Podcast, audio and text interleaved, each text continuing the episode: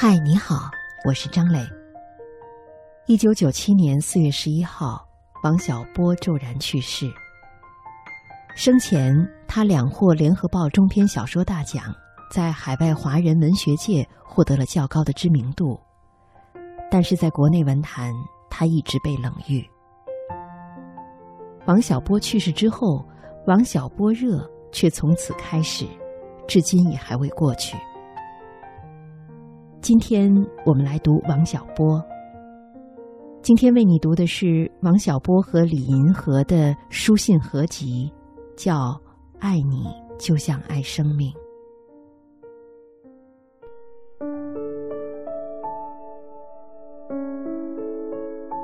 二零零四年四月十一号，李银河在这本书的序言里这样写：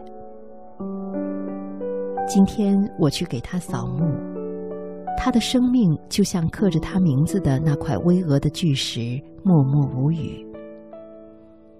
小波离去已经七年了，七年间，树叶绿了七次，又黄了七次，花儿开了七次，又落了七次。我的生命就在这花开花落之间匆匆过去，而他的花已永不再开，永远的枯萎了。翻检他当初写给我的情书，只觉得疏忽之间阴阳两隔，人生真是一件残酷的事。既然生命是如此的脆弱和短暂，上帝为什么要让它存在？既然再美好的花朵也会枯萎，再美好的爱情也会湮灭，上帝为什么要让它存在？没有人能给我一个答案，也许根本就没有答案。李银河，二零零四年四月十一号。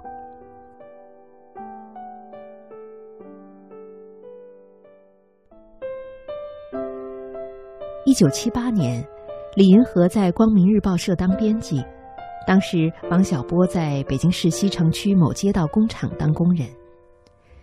在李银河去南方开会期间，王小波给他写了一系列的信。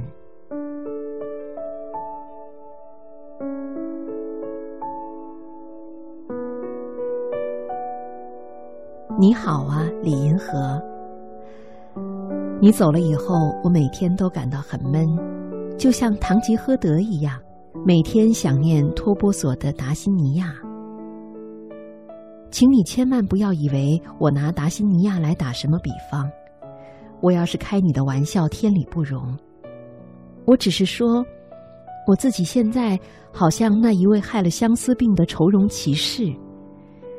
你记得塞万提斯是怎么描写那位老先生在黑山里吃苦吧？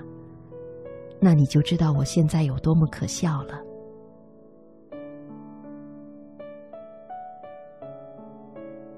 我现在已经养成了一种习惯，就是每三两天就要找你说几句不想对别人说的话。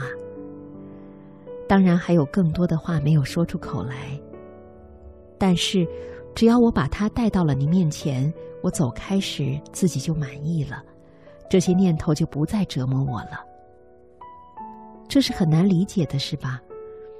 把自己都把握不定的想法说给别人是折磨人，可是不说我又非常闷。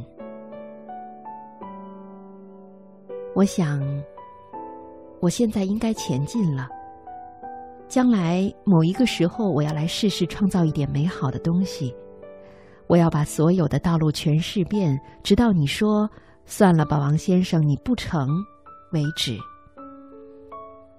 我自觉很有希望，因为认识了你，我太应该有一点长进了。我发觉我是一个坏小子，你爸爸说的一点儿也不错。可是我现在不坏了，我有了良心。我的良心就是你，真的。你劝我的话我记住了，我将来一定把我的本心拿给你看。为什么是将来呢？啊，将来的我比现在好，这一点我已经有了把握。你不要逼我把我的坏处告诉你，请你原谅这一点男子汉的虚荣心吧。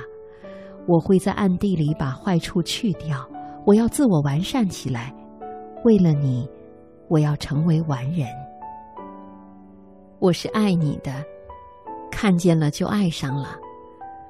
我爱你爱到不自私的地步，就像一个人手里一只鸽子飞走了，他从心里祝福那鸽子的飞翔。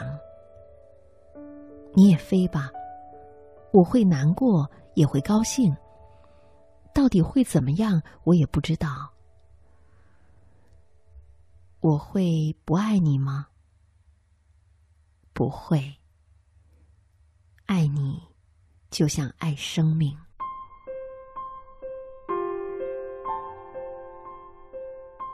看了你的来信，我只想笑，你知道吗？别人很少能把我逗笑了，因为我很不会由衷的笑，只会嬉皮，那是很不认真的笑。这一回我真笑起来，我们厂的人还以为我接到什么通知，出了范进中举式的事故呢。你知道我对你的爱情是什么吗？就是从心底里喜欢你，觉得你的一举一动都很亲切，不高兴你比喜欢我更喜欢别人。你要是喜欢了别人，我会哭，但是还是喜欢你。你肯用这样的爱情回报我吗？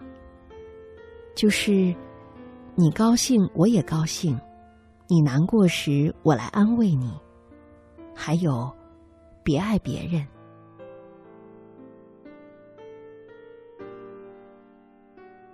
我已经死皮赖脸到了极点，都是你招的。总之，我对你是柏拉图式的爱情。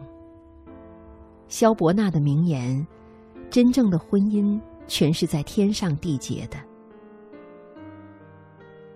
总而言之，我和你相像的地方多得很，比你想象的要多得多。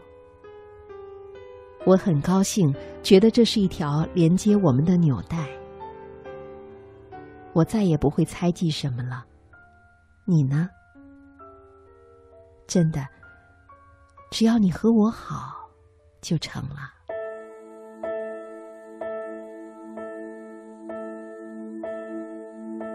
Some say love, it is a river that drowns the tender reed.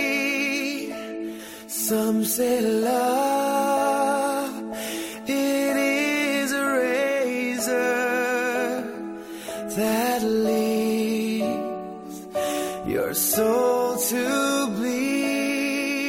bleed.Some say love, it is a hunger, an endless aching need. I say love, it is a flower, and you, it's only seed.It's the heart afraid of breaking that never learns to dance. It's the dream afraid of waking that never takes the chance.When the